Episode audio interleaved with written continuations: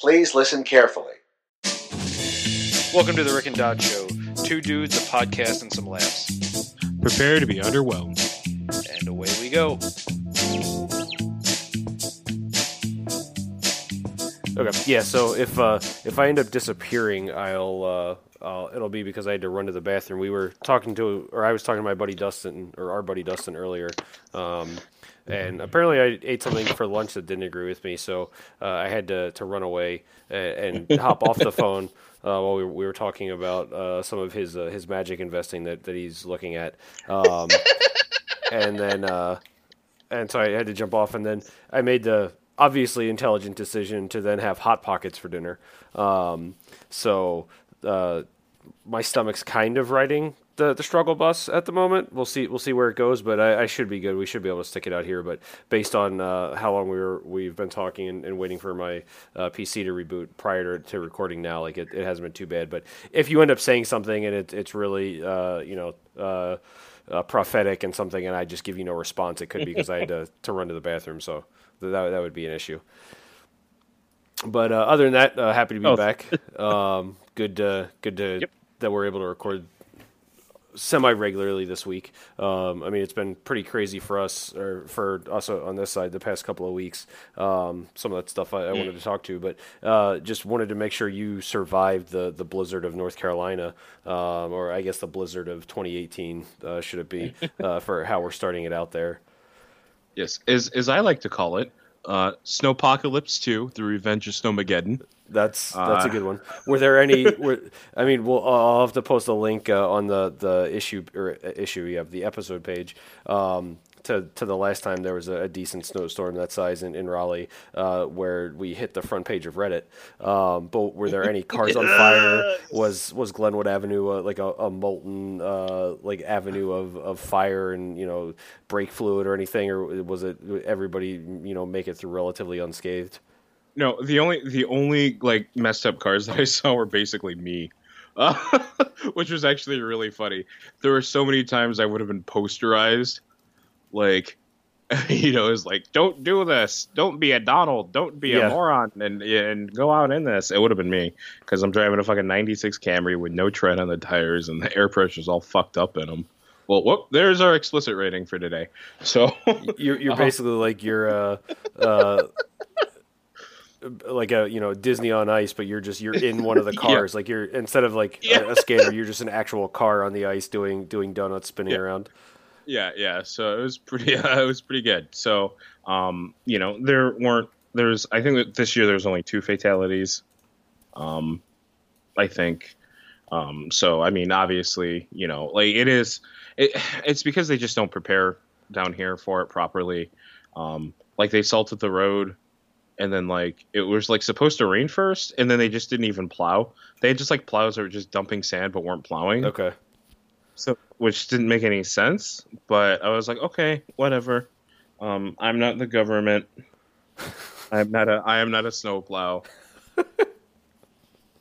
Um, i did get my first ever my entire life my entire working adult life i finally got my very first snow day on thursday. Nice. I um, so I I barely made it home Wednesday. Um, I was trying because I had a feeling I wasn't going to make it in on Thursday. So and I was going to end up leaving early on Wednesday, and I was trying to squeeze out as many hours as I can. Hashtag hourly employee. Um, and hashtag I got to pay that fucking health insurance this Yeah. next joke. That's why I was like I got to squeeze some hours out. Um, so I uh so I, I got home and I, you know, snowed whatever. I had grilled cheese and and and tomato soup for dinner, which is what I always end up doing. I go to the store, I buy a loaf of bread and some cheese and a thing of almond milk, uh, mostly because I know I'm just going to be eating cereal for the next day and a half straight. And everybody Um, else bought all like the regular milk mess- already because they want to make French toast. Yeah. Yeah, yeah. Well, I, I make that anyway with almond milk. I say fuck it. Um, Actually, I haven't done that, but that does sound good. Yeah, it wasn't too bad. Um, and I eat like I, I eat an unhealthy amount of fruity pebbles for being an adult. so, um, like the top of the refrigerator is where I, where I keep all the cereal. There's like cocoa pebbles, which I'm not a big fan of. That's why they're still there. like a really old box of honey nut Cheerios, and then just like boxes and boxes of like almost empty fruity pebbles. It's really bad. um, so I, I go outside um, Monday and I'm armed with an ice scraper, uh, a jug of de-icer that I just didn't put in the car that I bought like a year ago. I've been out of windshield wash. It's really bad. I've been out of windshield wash because it's not a non-essential thing for the yeah, car. You, like just- usually it's just not something you need ninety eight percent of the time. So I'm like, I've got this jug of de-icer and a fucking broom, and I'm just knocking all the snow off. Like I get the car uncovered, I get like half of the you know, like cleared. It's like it's an I'm out there an hour, right? Like I'm I'm smacking into this, I'm smacking into the trees because the snow's so heavy. They're all like tilted down, and like I'm kind of tall anyway, so I'm I'm not I'm not like basketball tall, but I'm like tall enough for people to go, oh, you're tall for like 80% of my conversations that I have with people. Um, so I'm smacking into stuff, and then like the snow on top of it, which you know I had the ground a little elevated, so I'm like fighting with this. It's like an hour and some change, and I call my I call my mom. I go, I'm like, do I need to go in today? and she's like, no. She's like, you can't. And I'm like, okay, that's fine.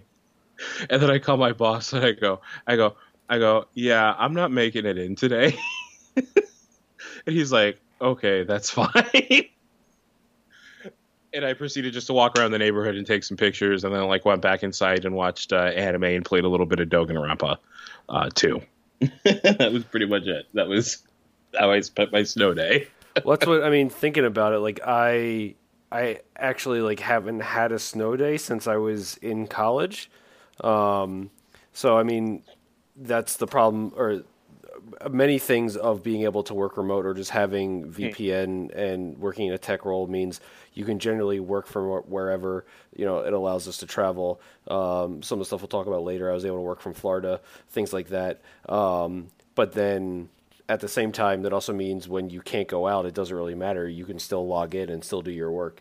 Um, so the majority of the time, like I haven't since I want to say January 2004 like I haven't had a snow day because I've always been able to log in and do work. But like it was right when I started my co-op in North Carolina, uh, the um, spring of my junior year. Um, uh, it was I started and then like that Thursday Friday it was a gigantic ice storm. Um, so much so that it was uh, I, I was living. Uh, off off of Glenwood and Duraleigh. Uh, there's an apartment complex right there on the corner, what's behind now, like the Walgreens there, um, and all the the apartment complexes on Duraleigh have super steep drives and everything. So it was just like two inches of ice, and WRAL was there with a camera just watching people try to get out and like make it halfway up the hill and then just slide back and down and like hit like the trees and the buildings and stuff and so they were there all morning so it was just like I didn't have a laptop. I didn't know what to do. I just started. Like, I had a laptop, but it was actually no. I didn't have a laptop. We were working on actual physical systems at the time. Um, so like I was there and I was like emailing because I didn't have access to my work email through the co-op and just emailing. They're like, yeah, just go ahead, stay home. So I was like, can I get a laptop so if this happens again I can do work? So obviously it's biting myself in the ass. Um, and then so like that was like I was able to get down there and, and you know get my the apartment set up because I just started just moved down there the week before. Um, but you know little did I know uh, that that would be my last snow day ever for myself. Um, so that was that was uh, thinking about that was funny because I I mean I see I have tons of friends back in Maryland, um, and then still tons of friends in, in North Carolina who are teachers, um, and then are who, are doing the you know the the snow day prayer and, and some of that stuff and, and everything. So it's it's nice to see when some of that comes through and they're, they're able to to have the benefit of it. But then it's also kind of a double edged sword for them once once the uh, the school goes back into session and they're in school all the way into like uh, you know the end of June, beginning of July. Um, so it's the the snow days are a little bit different for the teachers as opposed to um, just the rest of uh, rest of the people who just need to get to a physical office space. Yeah, the uh, you, you mentioned is I think my best snow day story ever, and you mentioned the schools too. Um, so when I was in high school, because I went to high school down here, um, they got a really bad snowstorm uh, a- around 2007, at the beginning of 2007, and uh, I don't know if all high schools do this, but if you have a certain attendance and your grade's a certain grade in the class, um, like you can be exempt from the final exam in that class. So that snowstorm actually happened during the week of final exams. Okay. So I had just come off a Christmas break and then proceeded to uh, not go to school because of the snowstorms. But then they basically said out what all the makeups were. So I didn't go to school for like three weeks because of these snowstorms.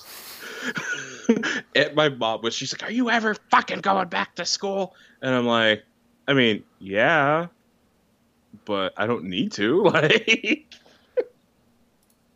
it's hilarious. I drove her nuts. It was almost like a month. oh, Like combine that with like Christmas break right after that. Well, that's what. And then with this one, where like I mean, the kids haven't been out of or been back in school too long, and I, I it was North Carolina. Like I don't know how the um any of the uh uh like any of the tracks would line up for the year-round programs, and so I'm sure that there were some that are still out, or you know, some parents that are definitely just wanting their kids to get the hell out of the house too. So I'm sure it's it's Uh, definitely yeah, be have a- careful what you wish for type thing. I have a friend in um, in Georgia in Atlanta uh, who has a few kids and uh, from from Queens, and uh, she's like, no, she's like, just send them back, take them back. Yep. I, I'm sure that I'm sure that there's generally uh, the vast majority of the people hit by the surprising snowstorm are, are kind of thinking the same thing. Yeah, so it was pretty pretty funny. Just take them back. Can't stand these children that came for me. So I want to kind of uh, slow roll into into the main thing I wanted to talk about this week. Um, but to kind of jump into that, uh, we haven't touched on it since uh, since September uh, much. I mean, we've talked about some stuff here and there, but um, how's the preparation planning? Uh, I guess those are the only two things that I could say for uh, for you uh, for Yes. Don going going to Japan. Um, so it's uh, going the language the language learning is going a little slower. Um, I've been eh, I've been really fucking I've been bad about it. Um, uh, I was doing well, and then just work stress, like it totally like starting the new job, really knocked me out of the rhythm, and I'm finally slowly getting everything back to actually getting the rhythm um, back again. Um, because there's like other stuff I, I need to work in uh, for that too. Uh, I have I've been so I've been saving for it. Um, the language stuff is like right there in my mind, and I've actually been touching it a little bit more. Um, and uh, so I've been doing that. I've been doing that. I've actually been looking at flights, looking at Airbnbs. Um, Yeah, I was impressed with some of the Airbnb stuff you were showing, where Yes. I, I would not have expected to find stuff that was as suitable for as cheap as it was. Um, Yes. Where I mean, it, it seems to be, uh, you know, pretty dirt cheap, and considering I travel a lot for work, um, Mm-hmm. and knowing a lot of different uh, types of hotels, but also looking at the same time for personal travel in those areas for Yeah. Airbnb options, and the, some of the ones you were finding were definitely well worth it. Yeah, yeah. Like I, you know, I've started to slowly put together the itinerary. Like it's so weird. People are like, "What's your itinerary?" And I'm like, like I'm just like Matthew McConaughey and da- Matthew McConaughey and and Confused. I'm just like, I'm just here for the ride, man. Yeah. Like, I'm just gonna go on and and I was telling some coworkers like I have to make sure that my I, I at least know enough Japanese to ask them um, if they're gonna want to take a um, uh, a picture with a tall, large black American man. Yeah. like, can we take a picture? Just, I mean, just make sure, and I'm not sure of the um, cognate transliteration, a lot of that stuff. I mean, just make sure like you you understand like the right context and and Yeah, context yeah. clues for take a picture, so that it's not like misconstrued as like record a film or something, and they're you Yeah, think they're yeah. they think you're asking something completely different. yes. Uh, yeah, yeah. No, I'm trying to remember like the only like, s- yeah, yeah. So, um, yeah. So I, uh, you know, so I've been I've been doing that. Um, so I've been looking at that. I've been trying to sort of get in the mindset of, um, you know, the idea of possible layovers to for to, to save money on the tickets. Mhm. Um, and I was actually looking at it, and one of them has like a 17 hour layover in China. Okay. And I was like, oh, that would be so interesting. And I, I just like, so this is my thing. It's like, Do you know what part of China was it? Is it Beijing, Shanghai, or Hong Kong? Uh, Because I it's just I know it's a little bit different, but I had a layover a couple of years ago in Hong Kong, and that was one where as long as you have the layover, like you're able to go in and visit mainland and come back and go out. Um, but I don't know about Beijing and Shanghai because I had a coworker who had a layover in either Beijing or Shanghai and tried to do the same thing, and then it was a little bit of a more of like a visa hop, but it was also technically yeah. a business trip. Um, so if you're there on like just a, a personal visa, it's probably not as big of a deal. Yeah, like it's just so. Yeah, like I don't even know. Oh, shit, I have to actually look. I don't think I need a visa for this trip. I don't need the passport. Maybe I do. I don't know. Well, you'll, the, you'll, definitely need the passport, um, right? But you, you, the type of visa you would need for either Japan and or uh, China, I would imagine you probably need a more specific visa for for China, uh, or depending on where you're going there, as opposed to Japan. But yeah, like, I mean, I would say I, um, you could probably go to the State Department's website, but with the government being shut down, I don't know if that means that they're still running their web servers or not. So you don't ever know. Yeah. We'll deal with it. Like, I mean, the pass. I was actually worried about the passport, but like, I have enough time to get the passport. I've got realistically like eight months to figure out whether or not I need a visa. I mean, I'm obviously going to figure it out before.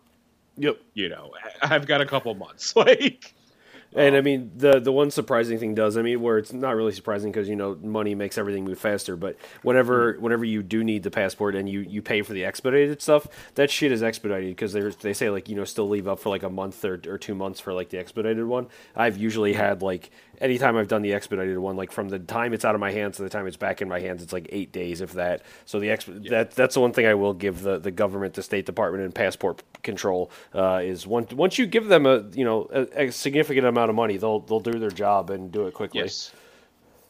Actually, that's actually one of the next things I think I'm actually sending out for the passport. I've got all the paperwork and everything filled out. Um, I'm sending out for the passport probably in April, either March or April. Cool. Um, because I want to make sure I do have it. Everybody's like, "Oh, it doesn't take that long." I'm like, I want to make sure I have it. Yeah, just always better to have it than not, because then once it's in your hands, you don't have anything to worry about. Yeah. So, um, so I've been looking at flights. I've been looking at Airbnbs. Like, what's really exciting, which and it was really scary, is that like I'm I'm coming down to the. So I don't know, as, as listeners can probably tell, I'm constantly riddled with anxiety about everything all the time um, like it's to the point where I accidentally like I, thought I might like it was it's so bad where I thought I might have offended this lady at the bank.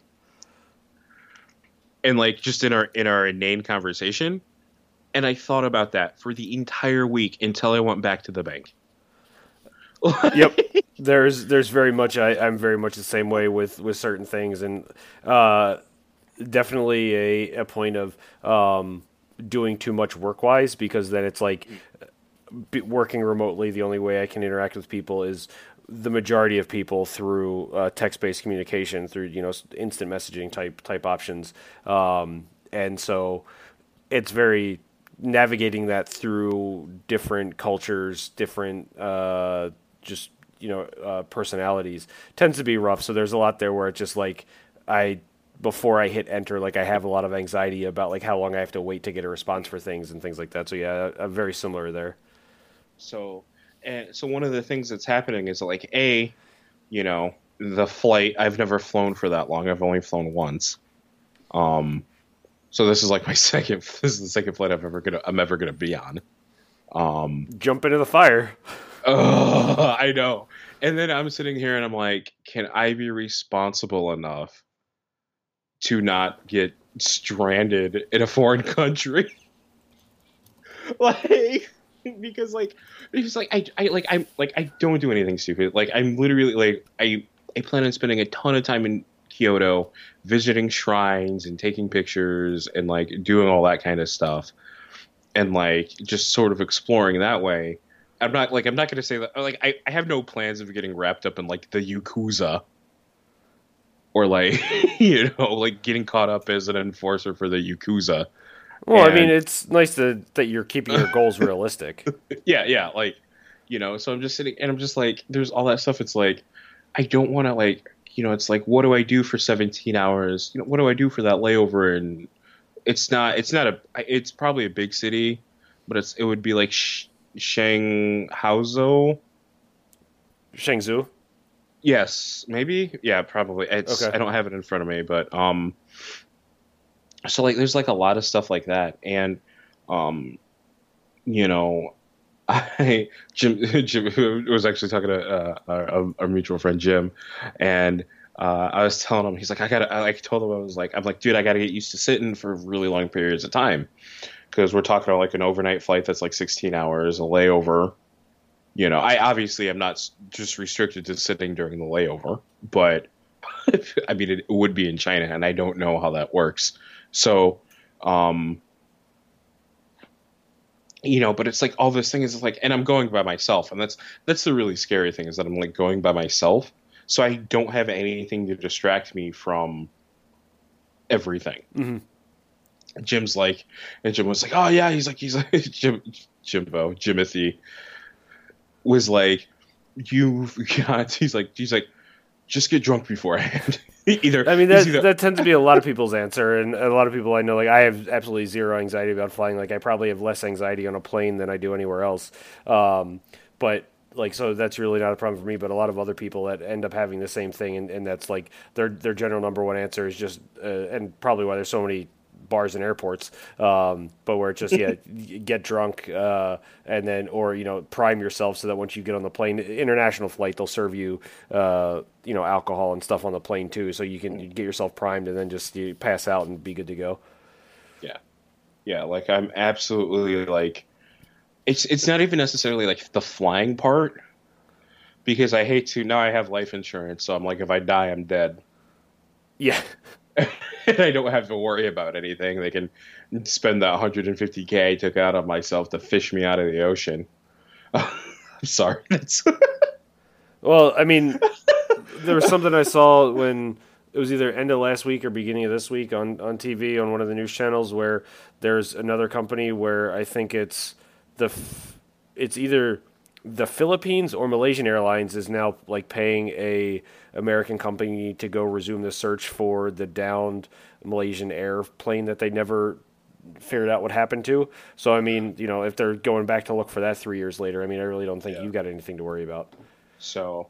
Um, you know, and, and obviously I'm terrified of death. So um, I'm terrified of change, commitment, and death. I'm I'm probably like 13% part rodent. So, um, um, yeah. So, or maybe I was a dinosaur in the previous life, and uh, that big rock in the Well, sky. yeah, I was gonna that say, seems as- like change. As long as you stay away from that big hurtling, screaming ball of fire in the sky, you should be fine. Yeah, yeah. So I was probably a dinosaur in a previous life, one of Henry and King Henry VIII's wives, and then and then just a regular human, I guess, for for the death. But um, so like, and like like the whole thing. It's just like the idea of the trip and just being by myself for two weeks. Like I like spending time by myself but there are certain situations where I really need a distraction. Mhm.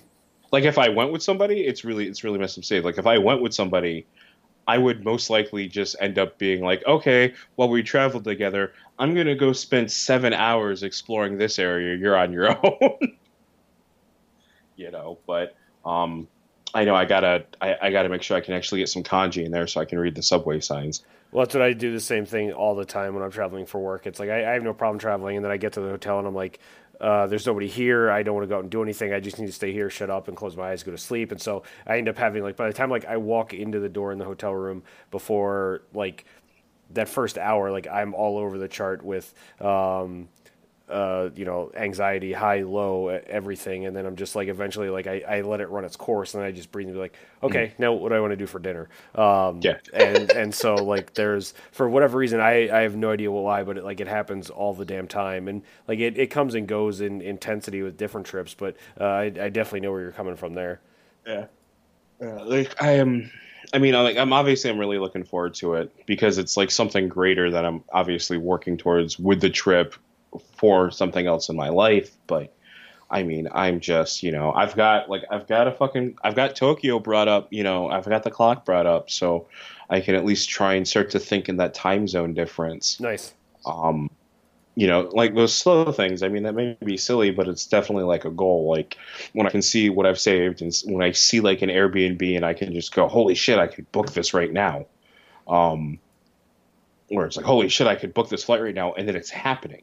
Like, yeah, I mean, you're working towards You know, it. You're, I mean, it's not like tomorrow, but it's stuff you're you're taking Yeah. steps forwards. Um, and that wasn't even a word. It, it, you're taking steps toward. Um, and there's things that you know, stuff you still need to figure out, but stuff that you still need to work on. But there's stuff that you're making, um, you know, progress towards and, and Yeah. taking steps here and there. Where um, it's not something Yeah. where this was something that was somebody else told you to do or somebody else that was saying Mhm. like you need to Yeah. do this because of a career or something like this but something that you wanted to do and something to look at and, and kind of dig into so Yeah. um, just the the fact of you having that as a goal and then everything you're doing um, to, to work towards it makes me really proud just to, to see you doing that and then you know whatever obviously it goes without saying whatever uh, you know help you help you need just you know shout and, Yeah. and we'll, we'll help you with that but just seeing you kind of take that bull by the horns and run with it um, is is make like is prideful of me to kind of see see my friends growing in that way Yeah. Like it like it, it's crazy because like so I've been like I've been thinking about it and it's just one of those things where it's like depending on how like how much I feel I could grow as an artist when I go over there, like when you have those rationalizations or those realizations that you know, like that could be the last holiday that I spent, you know, like this could have been the last Christmas that I spent with my family in like 2 or 3 years. Mhm. and like shit like that it's like nuts. And like you know like i'm going towards that. And one thing i've noticed is that like i wrote i haven't i haven't basically written any poems since since i actually decided i was going to go fucking japan i've basically just been like i just haven't been able to write anything um and a lot of that's because of like the amount of stress from work and like getting getting situated to the new job but Mhm. um which makes absolutely complete sense and you know i mean it's bad like i haven't really sent i've sent a, i've sent a few things out but um which is funny and this is going to make me sound so fucking conceited but like i'm running out of stuff to send to publishers so like or to like little mag little magazine let's be real like little fucking the little journals that i get published in Mhm. um like i'm running out of poems to send because i only have a very finite amount of poems um like that manus like the manuscript that I have, like I want to say at least half of that's already been published.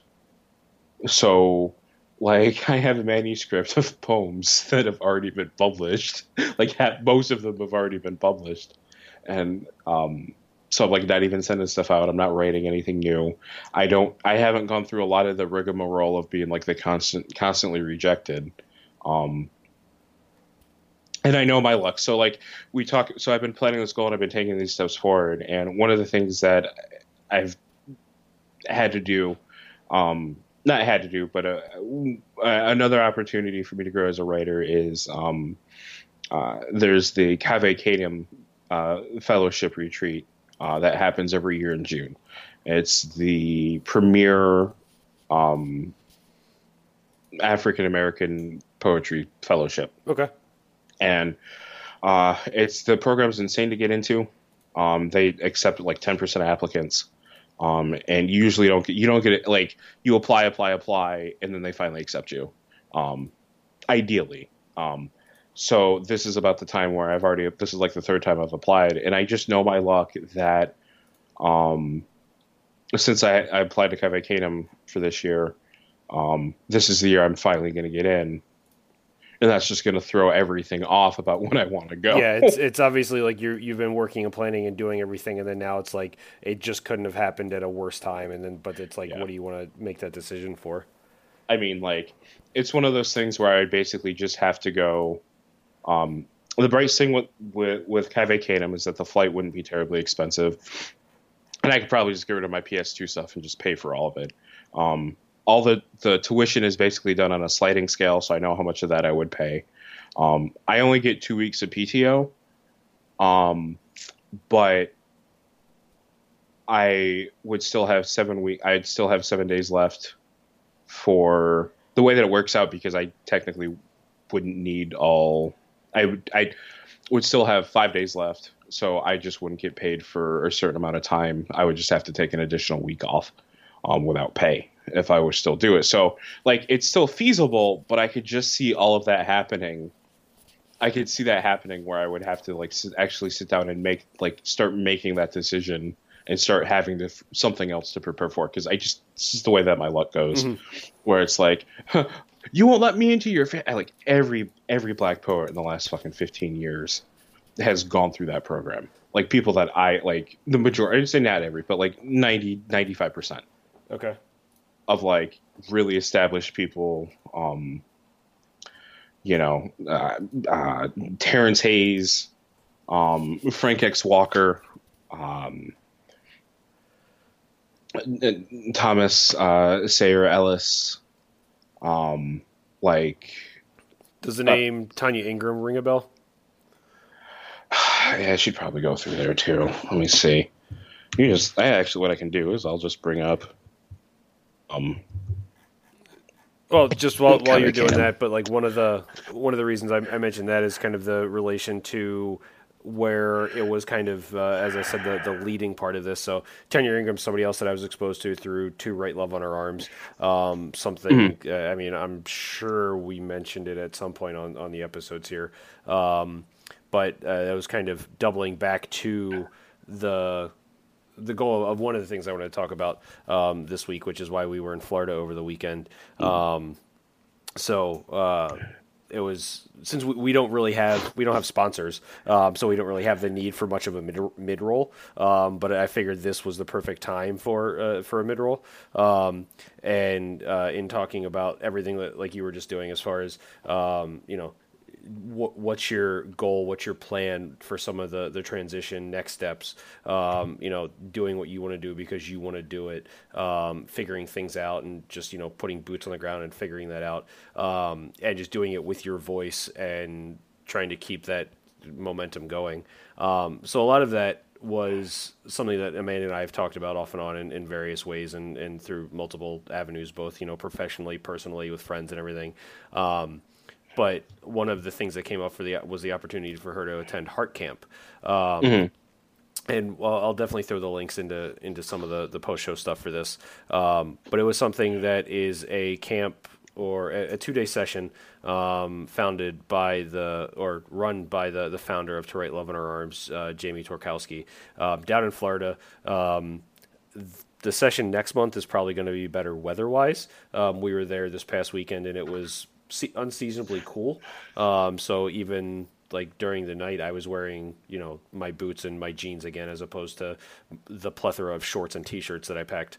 Um, but it ends up being something where you're finding a group of other people that are doing the exact same thing that you just mentioned um, where mm-hmm. it's not people questioning your desires. It's not people questioning like how you want to get there. Um, it's people that are authentic. They want to help you understand yourself. It's you know being accepting of everyone in the room.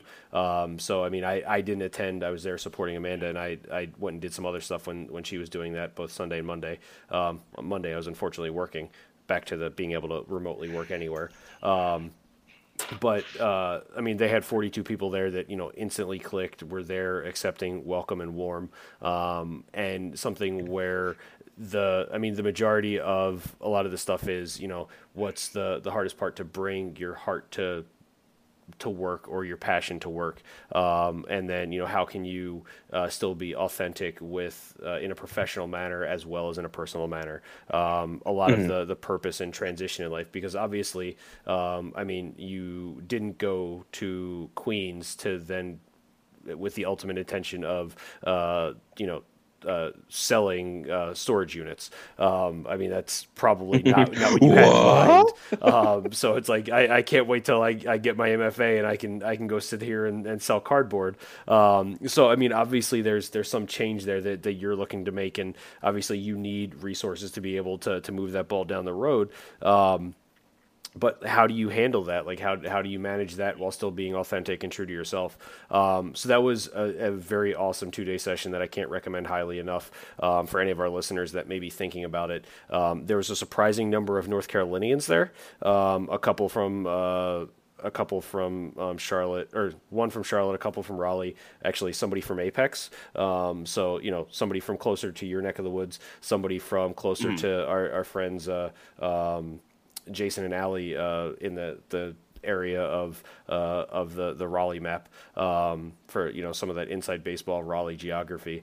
Um, but uh, and it was just it was beautiful to see all these people come together and a lot of what we talked about and a lot of the more the heavier stuff that we talked about during our, our beach episode. Um, but the things that they're they're there talking about it open and honest and and having that um, in the community and having an instant community where you know you and I have have this and we bring whatever we want to the table and talk about it each week. Um, mm-hmm.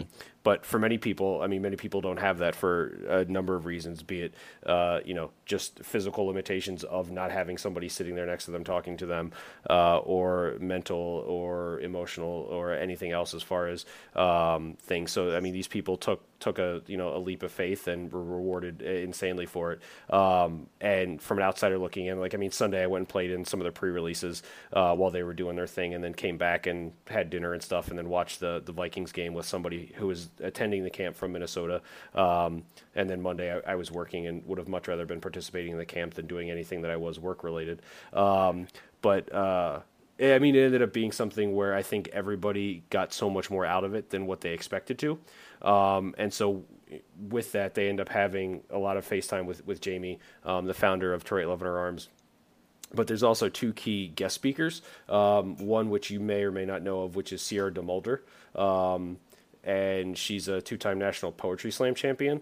Uh, she's she's written a bunch in, in relation to Twolo. We actually saw her um, two years ago at their annual concert slash spoken word uh, night uh, down in Orlando, um, and she read some amazing stuff and had and now she's working for a um, uh, poet to, a program to get poetry in the schools in in Florida, uh, and then Denny Kolsch, who's a, a mental health counselor, um, talking about like opioid treatments and, and things like that, and uh, addiction and, and, treatment there, and just how how both of those people um, have passions, experiences that they can bring uh, to the table and helping people. So you you have a lot of FaceTime with people that that help there. Um, so this is something where unfortunately I can't go back for the February session based off of uh, timing, but I'm, I'm, hoping there's more. Um, uh, just based on, on work stuff, um, but there's there's plenty of stuff, and I mean I'll, I'll, throw out some of the hashtag searches so some of our listeners can look at it. Um, mm. But there's it's definitely something I, I would recommend for anyone who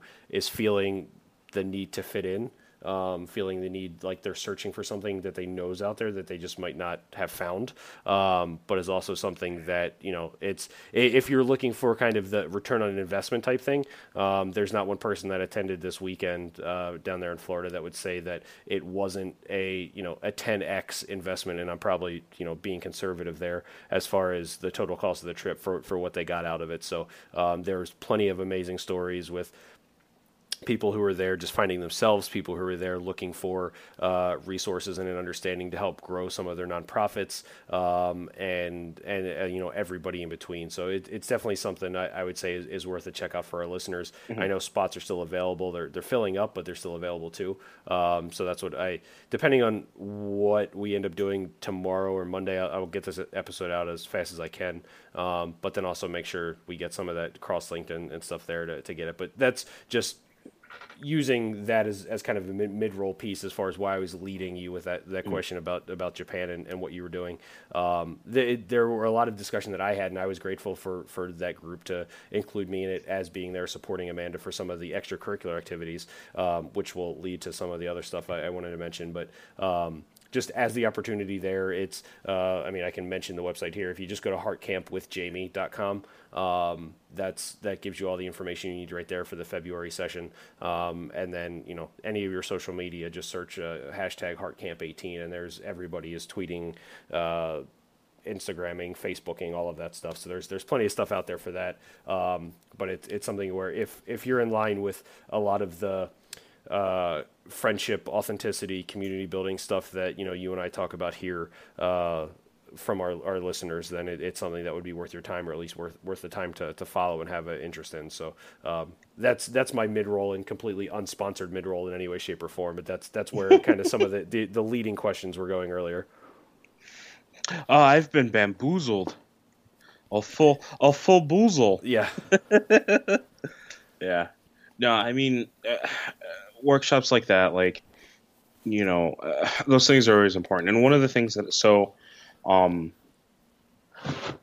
as someone who, God, I, we've talked about that. I really hate calling myself uh, a poet, but like, as someone who writes poems, um, but so so at the same time though, like you hate you hate that name or you hate the you hate the designation of poet, but at the same time you write poetry. So Yeah. like if if you don't want to be a painter but you paint, you're still technically a painter. So Yeah, just- this is something similar to like one of the other things that I want to touch on for afterwards, but um like it, it's one of the kind of the driving mantras that I have, um, and you know, it's not like it's coming from the Dalai Lama or Ram Dass or Joseph Campbell or anything. It's coming from Kevin Smith, um, and so you know, take that with whatever you want. But you know, this guy has been part of my um, you know true north type of uh, get shit done um, mentality uh, my entire life. Um, ever since I saw Mallrats on one of my you know cognitive forming snow days. But he he always said he wanted to, to make movies. He wanted to be a director. He wanted to be a director. And in one of his conversations with his older sister, she's like, "Well, what the fuck are you doing? Just be a director. Like nobody's going to come and hand it to you. Nobody's going to ask you to do it. Just be a director." So like, I mean, he's like, "Okay, so I just need to start making movies and then I'm a director." And then he just kind of self-deprecatingly did that for the past 25 years. Um, so I mean, similar to that, like I mean, you may not, you know, like the designation of a poet, but if you write poetry, you're technically doing the job of, of a poet. So it's just kind of, you know, why fight it and why like just because it may not be what's bringing in the money or paying the bills, but it doesn't it doesn't make it any different. Um, well, it's like, good. like for me it's more of like a um i don't know like like i do it and it's not because it's like it's not because it doesn't like bring in um, i think what it is is because there's this the there's a lot of a lot of stigma um with with that. And i think there's like that thing because it's like it's sort of a way it's like because i've i have met like I, there's like a, a certain ID like um there's like a certain way that they're usually presented and a lot of that comes from the fact that the um a lot of po- poetry groups in the past were very um elitist Mhm. and that's actually one of yeah, yeah. And like for instance, like I've been to an NC Society poetry meeting before, and I was the youngest person there by far, and one of the only two or three people of color, and it was all old old folks. And you know, it you know, there's stuff like that. Like it's like these are the people that, you know, the roundabout way um, before I completely go on a, a totally different tangent, the, the reason I mentioned that is because um, writing groups now and a lot of those workshops, they're not. They've started to open up and be more about um, acceptance and more about helping each other become better and um, helping you find your own voice and that honesty in your work, which I'm sure they had to have talked about during heart camp. Um, and that's nice to see and those areas you know are always like those are values that you always want to see in the workshops that you go to like you'll never the part of the reason i want to go to cave canem is because i want to go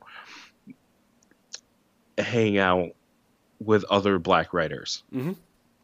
and laugh about the insane shit that gets said to us during workshops. Um, um, because you know um, you get like do you know how many times I, i'm told my free verse non-metered poetry is rhythmic in nature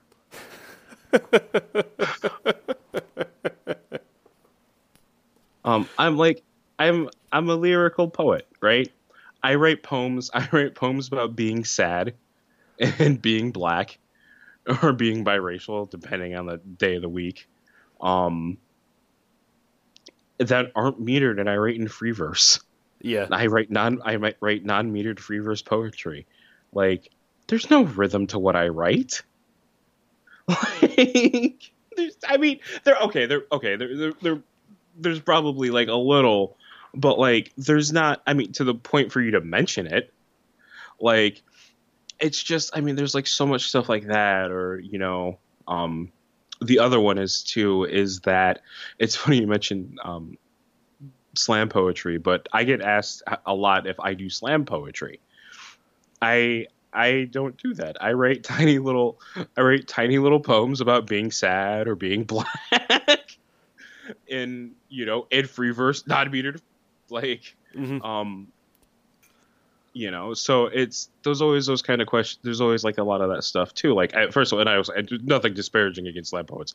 There are some it's i actually i absolutely love watching really good slam poets. Um nicholas bell which i believe was the state poet laureate for one of um oh god one of those states in the midwest um maybe nebraska? That oh that probably sounds right. Beautiful slam beautiful slam poet like beautiful poet insanely you know insanely talented. But you know like you know really talented. I don't have anything against it. It's just not for me. Um it's not uh it's not how i feel comfortable expressing um the work that i create um but like i mean there's like so much stuff like that and it's like you know um you can write poems that deal with like perception or anything like that. Like I've been in workshops, you know, where I've had instructors be like, I don't get what this poem is about. And, you know, it's basically a scenario of two kids being on a Ferris wheel. One's white, one's black. The black kid's afraid of heights. Mhm. It's basically just saying that the world's different for diff- people who look different from each other like but you know instructors who in, instructors who like don't understand the in the the difference of privilege can cause you know those different views Yeah, just different perspective and, and everything. Yeah. Where not everything has to have much more of a narrative, but more you know observational in nature. And it's like you know i it'll be nuts to like be in a group of poets where you don't have to necessarily worry about that if you're doing if you're performing your craft right and you're doing what you need to you're in a group of poets who sort of see the world in the same way that you do. And like that sense of that idea of belonging and i like i always rave about queens because from the experience that i had in undergrad from that art program to this was just absolutely different and night and day. And it was i feel i grew a lot at queens cost a lot of money but i grew, i feel like it grew a lot. Um and i just love that idea of there being something there for you. And i have not met any single i have not met any single writer outside of um um you know uh, who doesn't embrace that because we're living in a world where written communication is becoming more prevalent but we don't value the people that do that. Like who take the time to actually study that and learn how to do that effectively. Um and it's a scary thing um but that acceptance is always always there. And and it like and it's so and because I know how much that like like how much that idea and those values mean to me like I was really excited to see um you guys go and and and deal with that. I just that like to have an opportunity to grow that way um and to be in an environment where that would be really encouraged and like that's you know like i like that sh- shit like that to me is just like so cool um and i like seeing that because you know if my if my friends if my friends succeed, I succeed. You know, like if they're you know it's like a like a real form of like positive encouragement you know Mhm. like we can all like like we're all in this together. We're all you know we're all just trying to be the best person that we can be and we just want to be accepted for that you know? So oh man i'm breaking out the canadian. It's probably getting late. You know? And another thing is the moose in my backyard. They just eat everything. What's this all about? yeah yeah. So um No, I just have Terrance and Phillip in my head, but that's a, another digression. So um yeah so i mean like that's always really cool and i always encourage folks to you know become involved in those communities where you where you can where you want to be involved. Um you know and sometimes i should take my own advice because i'm not terribly involved in the raleigh raleigh's raleigh's poetry community but it's also I, I need nick cage to help me because it's like some national level national treasure level bullshit of like of Go like to the getting bell tower involved. and then getting a telescope and putting Yeah, a candle in yeah. front of it and uh, making a laser out of it to etch something into more square and then figuring out where the, the acorn leads to. So yeah like there and it's nuts because like there's a local poet who has books public that were a in my local library uh b published by a friend from queens in their press like by, by their press so like i'm only a degree away from this person and like I'm sitting there and I'm talking to uh, one of the librarians at the local library, and they're like, "I'm like, I'm like, do you happen to know anything about this?" Mhm. As I'm in this, you know, section full of outside of that one poet's poems, uh, this, this library section of just old white dudes, um, the old white dudes, the Yeah, poetry exactly. collection. Um, I mean, there might have been like a little Langston Hughes, but um, so we got one. We- we- Yeah, we yeah, got, We got one. We're starting And with there were- one. there were a couple there were a couple women there probably was like dickens there was a very small selection um as it always is um and he was like oh yeah you should go to this person's workshop and i'm like i don't want to go to their workshop i just want to meet this person like like and i've mentioned i have a couple other friends in the area who write and i've you know talked stuff about talked to stuff about them and and they're like, yeah, that person's pretty big and they kind of control the scene in Raleigh. And I'm like, man, I just, I don't want to have to deal with any gatekeeping. Exactly. Like, you know, I just want to sit down, you know, write maybe like I'm trying to find an open mic to actually go and actually start reading in front of people because I need to, um, I'm pretty good about not needing to, you know, knock on wood. Um, I'm really, I'm like, I'm really tough on my own. So, like, I'm Which tough on I other think, people's I, I think most creators are right, just by nature. So, and um, because I want to make sure I'm putting forth forth the best product product, and once I actually figured out sort of how to write, um, yeah, I s- still don't know how to do it completely. My all my E's are little backwards E's, like a five year old would do. It's really cute. um, so um, so I can actually start to see like what audience, you know, what potential reader feedback would be um, to pieces, so I can see what's working and what's not working. Um, and that's probably not the appropriate way to workshop things, but um, I also need more reading experience too in front of people. Um, so I can actually remember the reading instead of just coming to in a seat like, you know, three minutes later after you're done, just going, what, what? Oh, I just did that, huh? Yeah. so, Well, I mean that's what like I I, I, for, I was listening to a podcast recently. It was one of the Talk is Jericho's. I forget which superstar he was, which women superstar he was talking to, but they were saying like death is the number one fear everyone has, and then public speaking is the highest number two fear that everyone has. So Yeah. obviously, like if you black out when you're when you're reading something, that's not good. But you know, working to, Yeah. toward that is is something. So I mean, that, it's very interesting a lot of what you just said there because it, it hits on a lot of the points that the succession of um, the Tao, according to Kevin Smith, which you know I should transcribe Mhm. Smodcast and just write that as a book. um, but uh, in the vein of, of listening to Smodcast and hearing him go on like a half hour uh, rant of somebody just complimenting him on losing a lot of weight and going on for you know a half hour off of that. Um, this is you know a, a roundabout journey to connect back to exactly what you were just saying. Um, but through some of the discussions at Heart Camp, uh, multiple uh, multiple different um, conversations were held that, that I had with people there, um, reflecting exactly what, what I'm feeling and dealing with and things I've talked about in the past. Um, You Mhm. know, i imposter syndrome, uh, dealing with uh, the ineffectiveness that you feel with yourself in comparison to social media, uh, and a, a lot of stuff there, and, and failure and, and some of that stuff.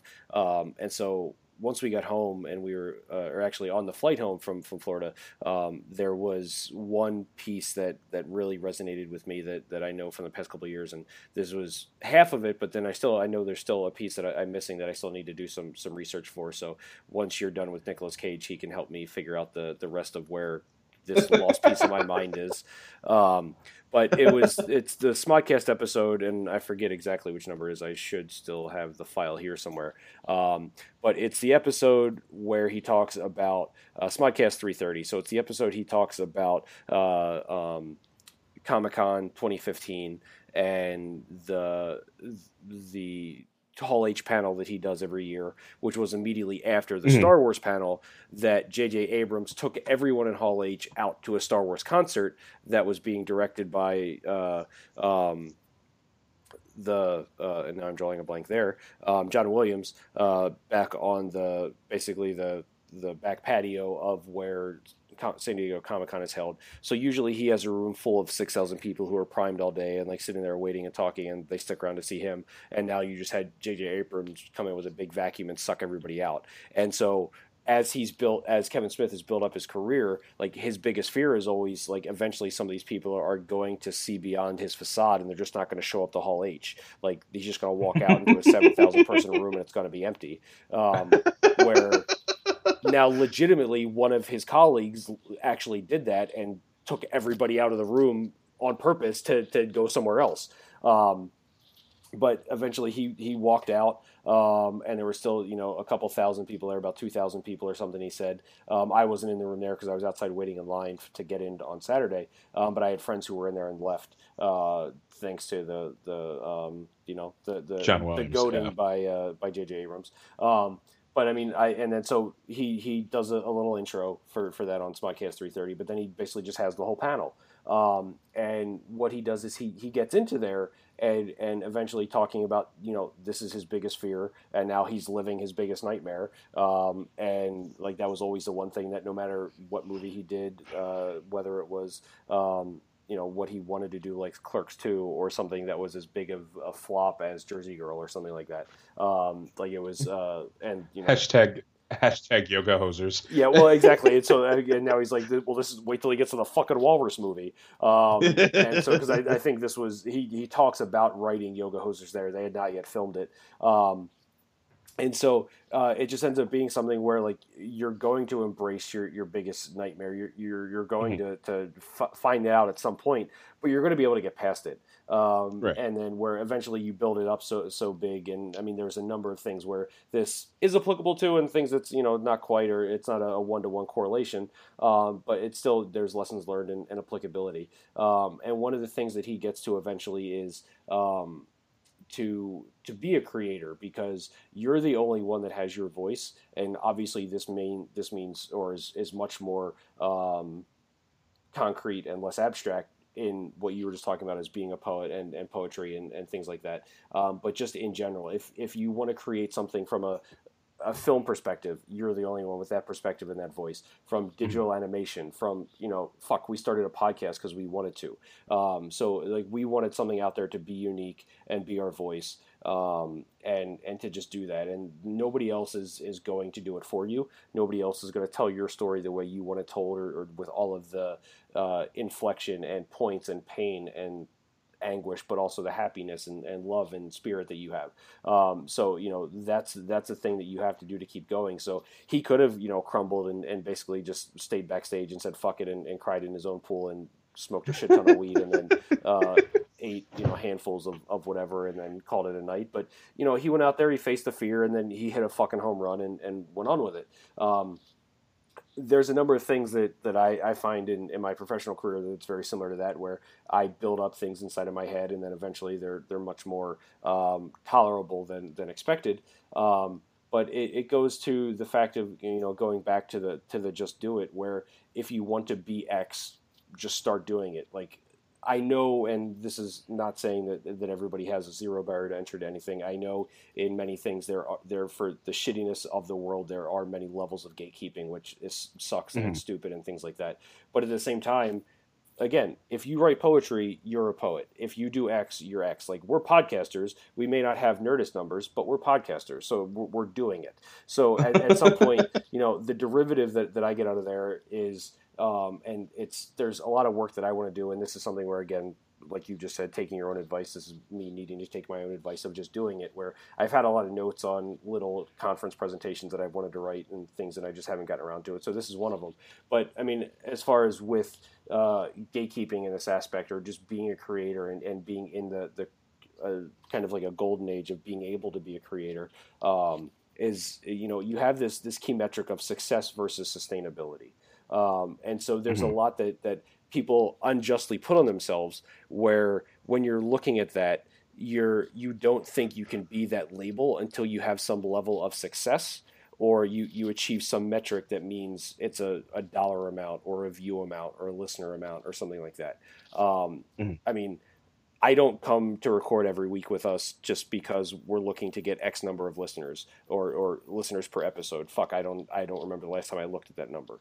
Like I'm doing it because I want to sit here, I want to talk, and we want to have this conversation, and we don't know where it's going to take us or, or what it's, it's going to lead us to, but it's it's it's awesome, and I like that's the the authenticness that, that I want to get. And I mean, there's we're coming up on a year from the Modern Masters review. We've got to do that. We've got to figure out other stuff for uh, media swaps, and depending on how long I want to have you reading a book. Um, and there's there's so tons of that stuff. So I mean, there's we have sustainability out the window, and then I mean, once you move to Japan, I mean, I I'm pretty sure they have internet in Japan, so we should be able to do it there. They do. Um, and and so I mean, it's there's nothing there that says like we we can't be podcasters just because we haven't done X or Y or, or anything like mm. that. Like, I mean, we're not looking for sponsors, but once you have that, that becomes a certain responsibility.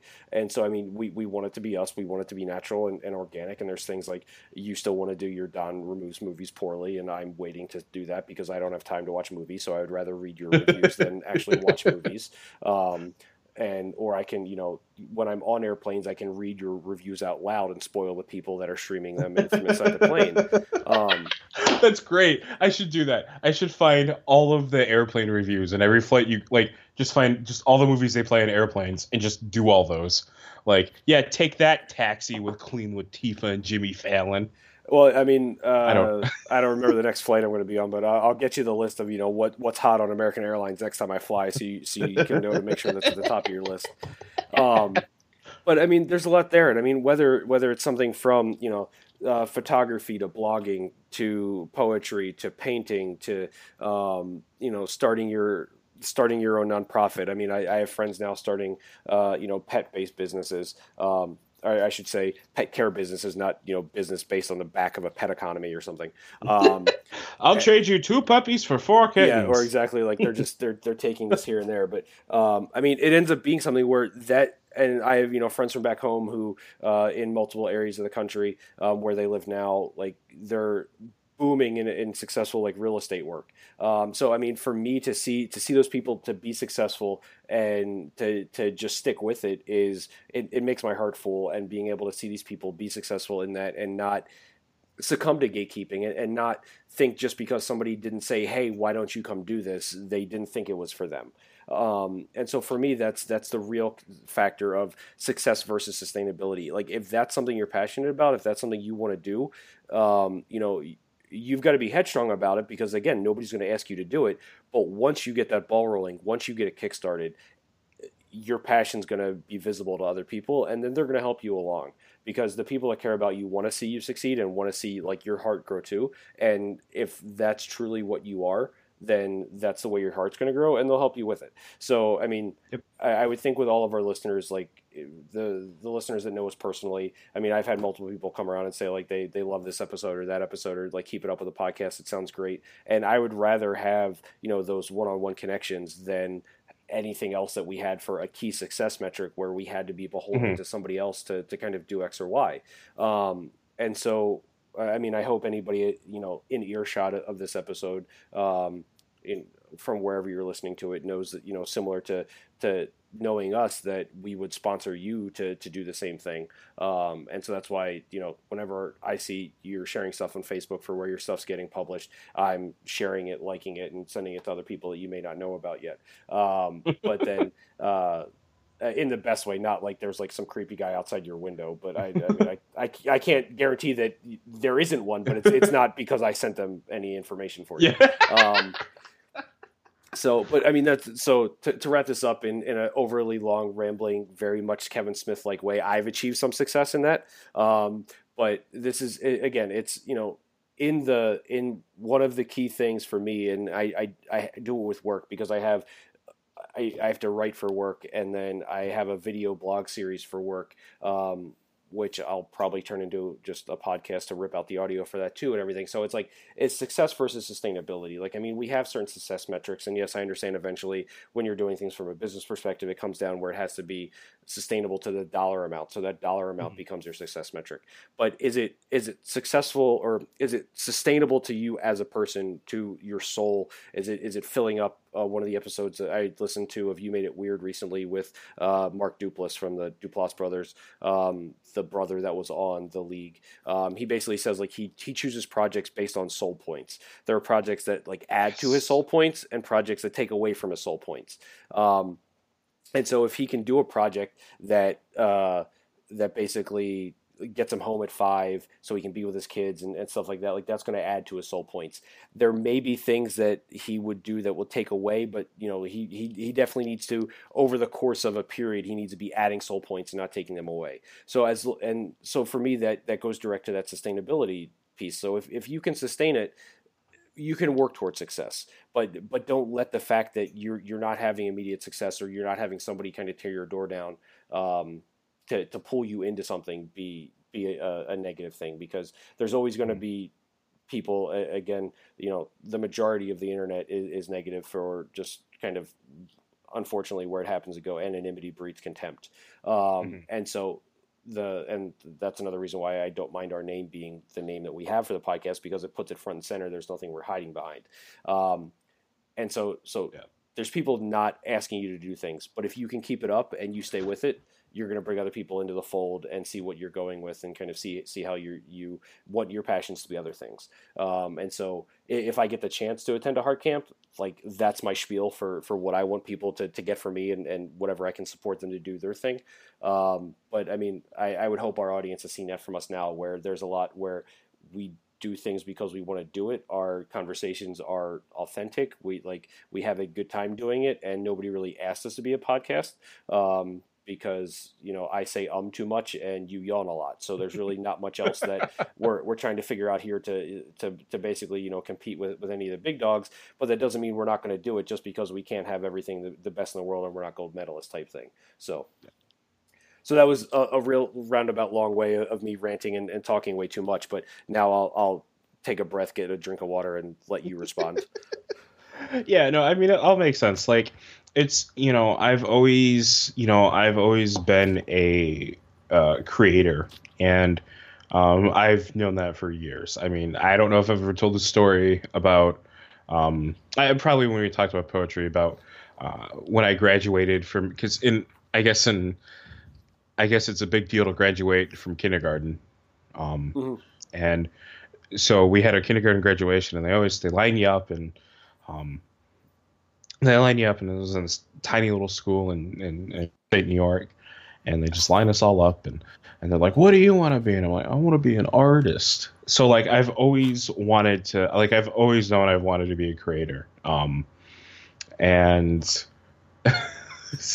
um, it's just like, so that's basically in everything that I. It's like it's that that that need it comes across in in like in in everything that I do and every reason why I want to do things. Like, um, you know, I love I love the idea of art. I love the idea of expression. Um, and you know, that's something that sometimes I end up having trouble focusing on one thing or another. Um, but that's I think more the ADHD. Um, I think that's also the creative mind because every creative person who tends to be of that mind I know is the same exact way where there's multiple projects all going at the same time all wanting to go like talk about them as if they were complete way too early but then still working on them. So I, I wouldn't necessarily discredit yourself there. I think that's more of just the the uh, the metaphysical aspect of being a creator.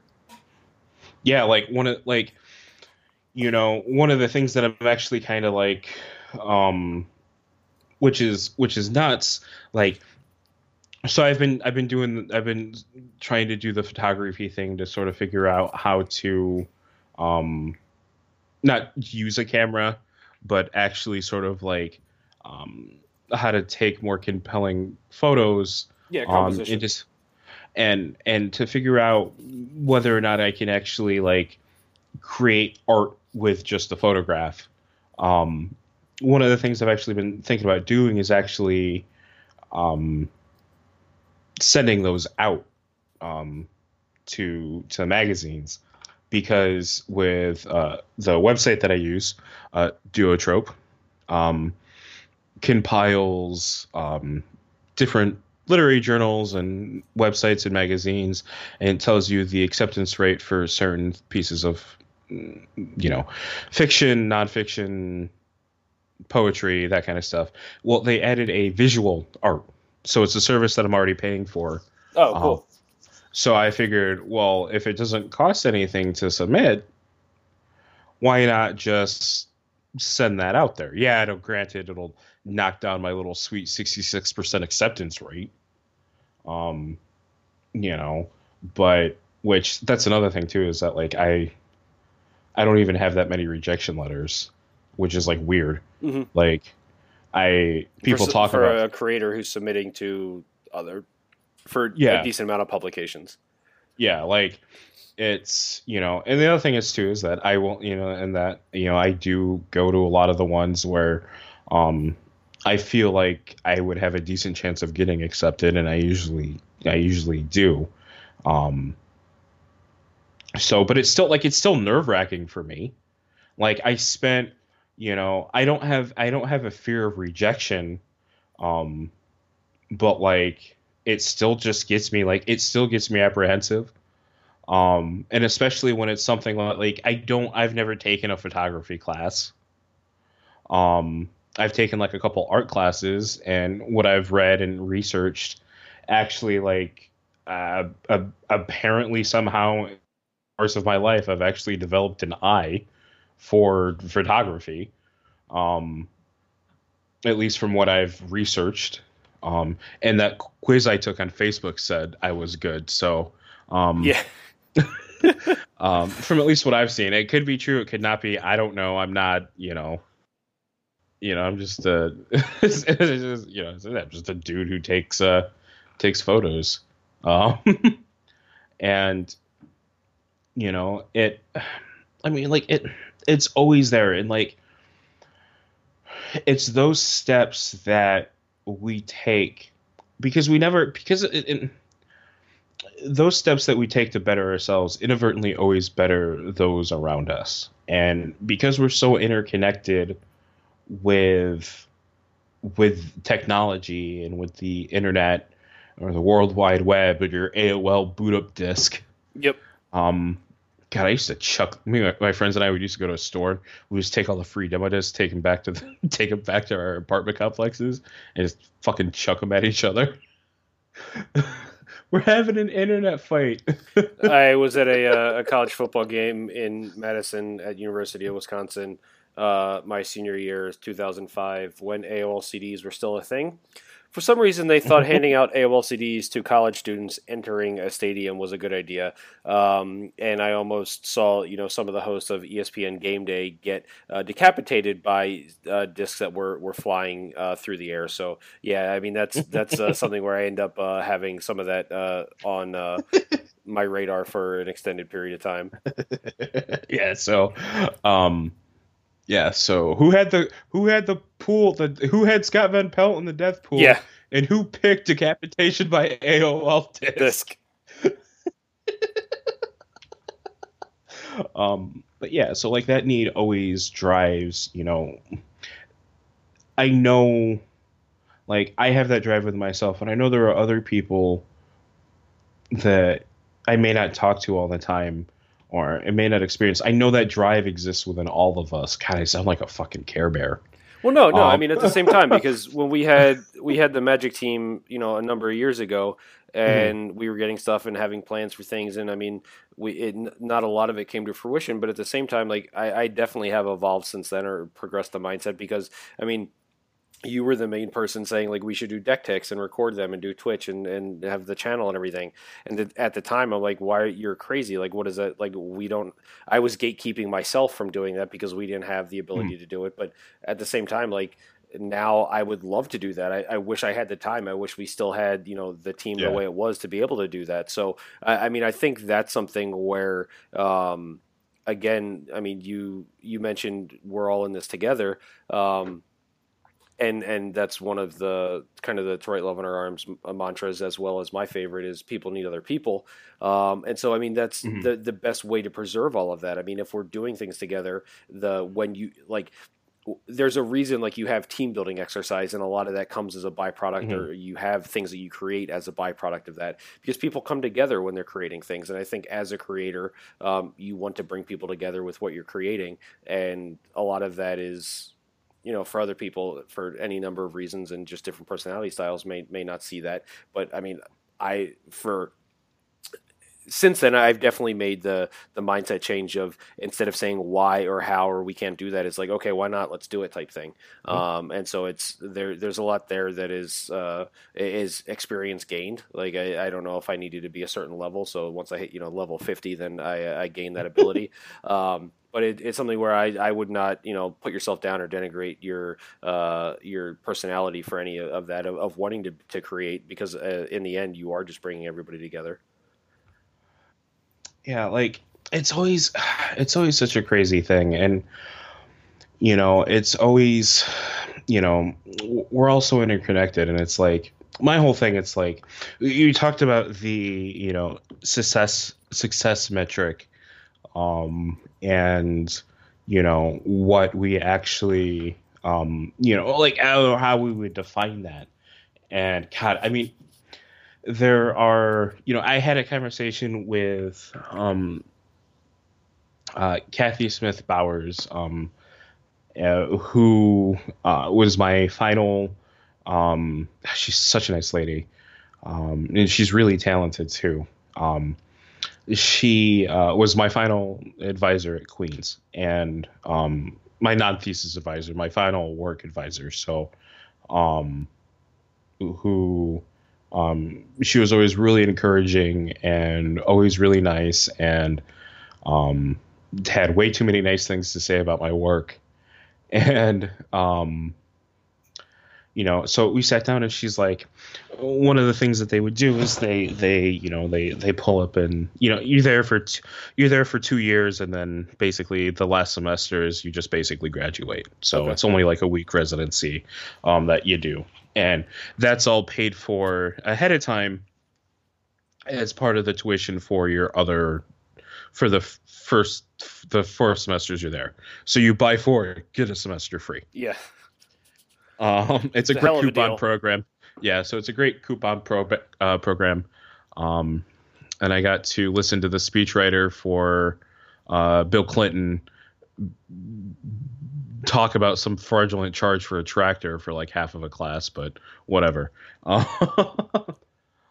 um, so uh, she sat me down and she's like, "What do you want to?" She's like, "She's like, what do you want to accomplish as a writer?" And I told her, I go, honestly, the only thing I want to do as a writer is, um, you know, uh, there I have two silly goals, and one of them is that I want my work to be in textbooks, um, and it's not because I demand I be studied, but um, because what I do is not um, like for the way that there. the way that no like it's because I want to like because kids studying my work is going to be incredibly disappointed.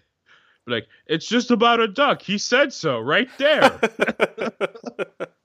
um, like any you know it's not because of that, but it's because I remember going through you know, going through school, you know, we didn't you you never use the entire textbook. Mm-hmm. And if you were a fast reader, you would always you would finish what you read and do your little worksheet assignment or read your questions or whatever and um go and sometimes you would skip around. Like I'd skip around to the book and I read like a lot of cool a lot of cool stuff like that. And when you're included in those educational anthologies, not every single writer that need, needs to be studied, but you sometimes a lot of that stuff you could reach out and maybe inspire someone or let them know that it's all kind of it's it's going to be okay because there are other people out there who have felt like that or who feel that way um I, hopefully I would get one before I'm dead. Mm-hmm. Um, Um, I mean, unfortunately, that is the, so, the, most of the plight of the the struggling artist is it's not successful till yeah. after that. But I mean, we can hope to make that switch. We can hope to make that a new trend.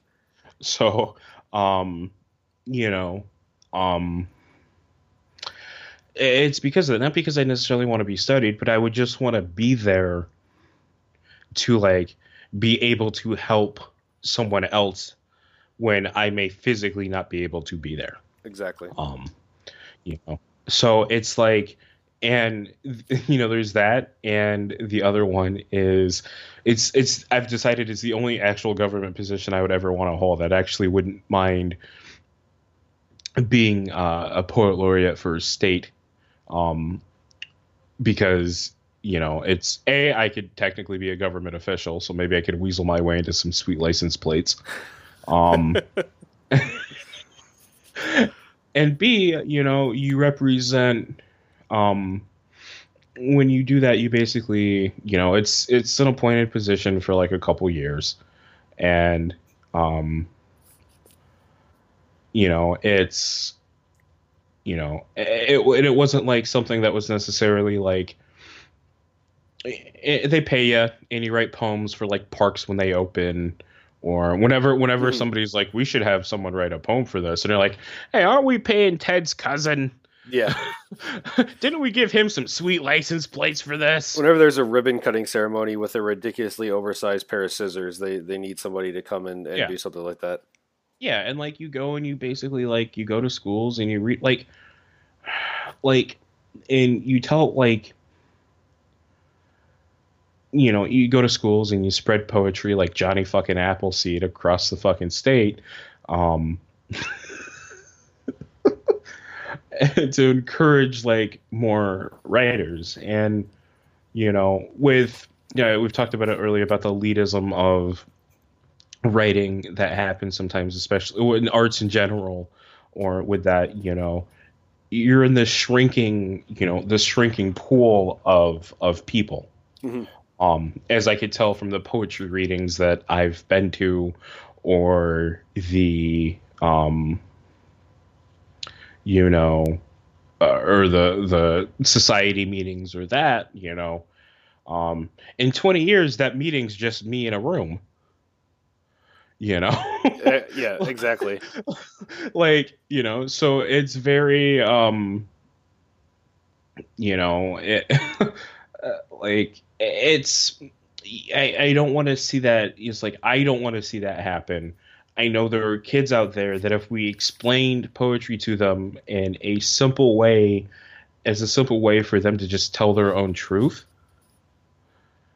they would just love it. like they would just absolutely they would love it and they would want to do it and they there doesn't need to be anyone telling them what they can and can't do like you know it, there's no like this is this is like like i want to be like this is america like we're a country that's founded on this idea that you know once we proved we're all created equal Mhm. um that we can do anything we set our minds to in that it will we can find success in that. We can be the person that we want to be. We can be our person and for our true if with if we're true to ourselves and our honesty we can be the person that we want to be and be successful. Because of we're because we we we're supposed to reward ingenuity and creativity um at least ideally you know this is lofty cloud cloud speak. Um granted the reality may most it's not like that but um there's still that ideology. And it's not necessarily like we don't they they talk about the like the american dream of generations past of being you know the 2.5 kids the white picket fence the 9 to 5 you know the house all of that. And i wouldn't want half a kid in the first place but um i just wouldn't like i would want one whole child.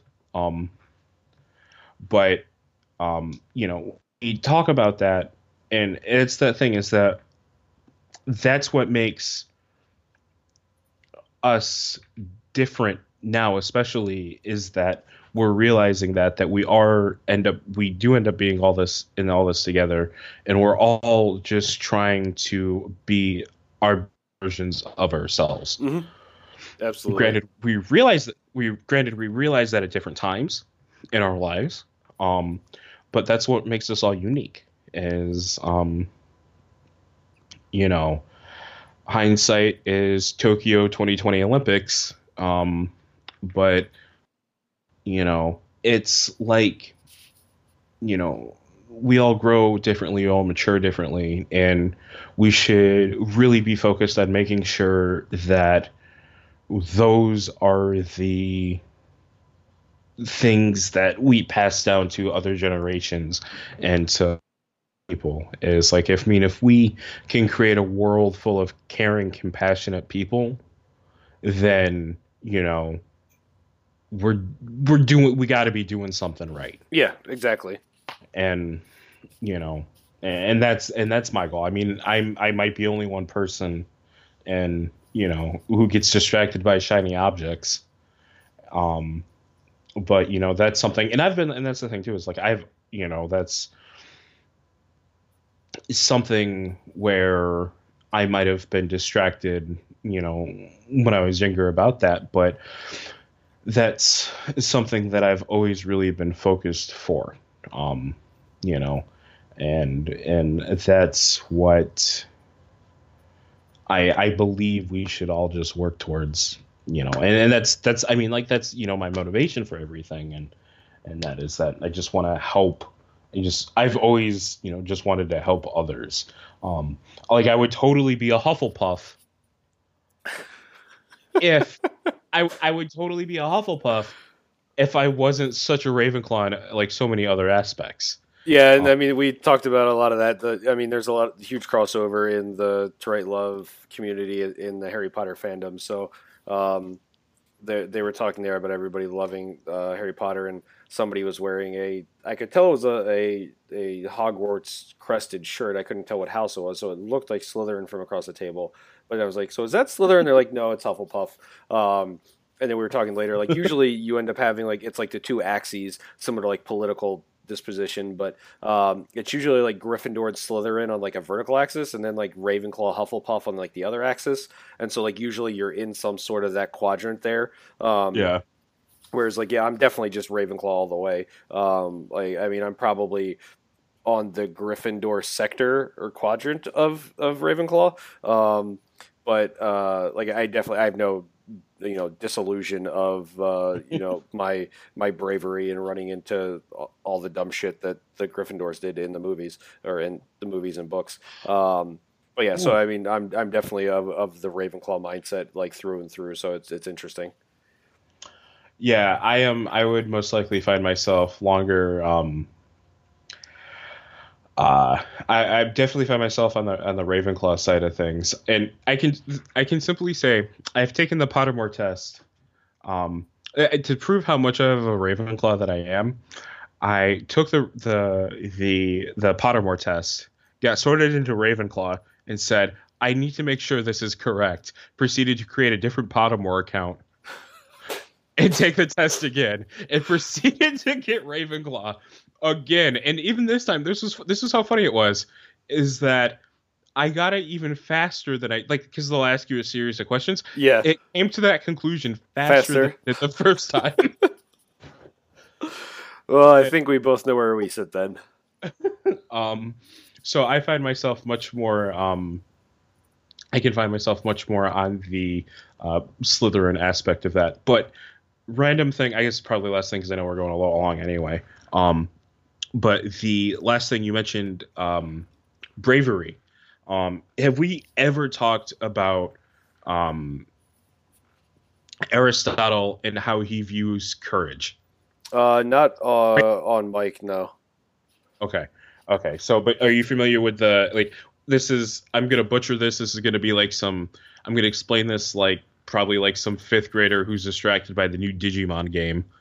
Um, but basically uh, aristotle talks about bravery um, courage as basically like each person has a different level of courageousness and it's it's different for person because each person has different expectations that are re- expected of them so for that person to go above and beyond those expectations basically is something that's courageous um, mm. and, and if you're familiar with this, just correct me if I'm wrong about anything. Um, no, this is new, new to me so far, but I, I think I know so, where it ends up. So the thing is, is you made the joke about, you know, I know where I fall on, you know, on that. But so in this, in this, uh, this explanation or parable or whatever it is, whatever philosophical nonsense it is, it's, um, it, he talks about there's a house on fire and there are people inside the house because apparently they had fire in Greece. Who knew? So um, he talks about. Uh, I thought fire was a modern day invention. So. Um, I mean, it definitely. I mean, it helped kind of like get them out of the Stone Age, but I, I mean, I don't know if I would claim it was just that. um, that and the aqueducts. So yeah, yeah I mean, they um, they did have a.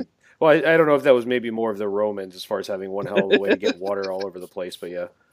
Um, so they talk about the house. Um, so this, this house is on fire, and so you have different people that come across this house on fire. One of them is a, um, is just a, a passerby with no experience. So it would make sense for that passerby for him to do that courageous act would be for that uh, passerby just to get help. Um, because the passerby would be expected just to basically mind their own business, but they're going beyond because, um, they're, and they're taking that they're taking the courageous step to help facilitate um, saving the the house the people in the house fires lives. Um, now the difference for and he talks about the difference for someone who would basically be our equivalent of a firefighter. Um, their level of courageous, you know, would be to go into the building because that's that level of courage that they would have within themselves to do that. So, um, it's I you know once I s- saw that and was able to very poorly explain that to other people, um, made me a hit at college parties. Um, was um, helped make me realize that we all have different expect we all have different expectations for ourselves. And those different expectations are you know of courage or bravery or whatever we would label that are are different for each they're individual to us and that they're different for um and they're different for other people. Um so that's always something that's always important to know. And you know just thinking about that idea of the sort um and different in those different those different ideas of people how you could have people who um would get sorted into Gryffindor that you wouldn't necessarily think would be courageous but they have their own level of courageousness that they're always exceeding past. Yep. Which is always like just a um, you know, it's just kind of like a mind mind blown kind of thing. Mind freak for Angel. Brought to you by WWE Slim Jims. Speaking of which, I have I I mean I'm very excited for Monday's 25th anniversary of Raw, but then I also I can't wait to the Royal Rumble. So that's that's something that we'll be uh, we'll have to preview next week. Um, depending on when we talk if we want to if we want to record before the rumble so if we can hit next saturday we can record before the rumble and, and have a rumble focused episode after this uh, a little bit heavier but much more heartfelt episode yes yes and we can do uh we can we i can tell you about the rumble pool game um, oh, I, would love that. I don't think we've actually talked about. Now we haven't. Like I saw a couple of things on uh, on Reddit about people doing some. Um, and uh, uh, we're wrapping up, so not to like completely just uh, hard smash cut segue, um, but uh, do do do do do. Uh, but yeah, so I, I, saw some of those, and I, I, think that would be awesome, especially since they're doing the women's one this year. So I think Amanda and I would be in on that. So that that'll be something we can definitely uh, cover yes. next week.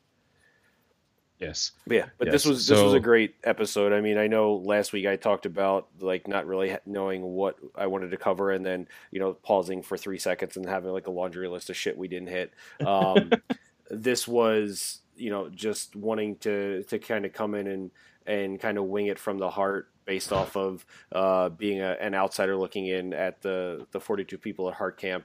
Some of the conversations I've had with folks since then, um, and things that have just been on my chest, mind, and heart uh, for a while. So mm-hmm. um, I, I, think this was this was great, um, and just being able to capture that and, and, be a start from both of our perspectives and having very different uh, experience, skill sets, and trajectories, but you know, still coming together and, and having a similar mindset uh, is is kind of amazing from my point of view. So um, this has so far been one of my favorite episodes to record. Uh, as, as, long as it produces smoothly, I can say it'll it'll be one of my favorite episodes. Uh, but then next week, you know, assuming my Windows machine is back up, we'll be back to recording with my other mic. So hopefully, I don't have to do too much fiddling uh, in in post with the sound levels, but that should be fine. But um, but yeah, this was this was an awesome week, uh, and so thanks for thanks for this week, and I I'm I'm grateful for this episode just to to talk to you about all this stuff as opposed to even just publishing it. So that's good enough for me. Yep. Whoop. Please listen whoop, whoop. carefully. We are Audi five thousand.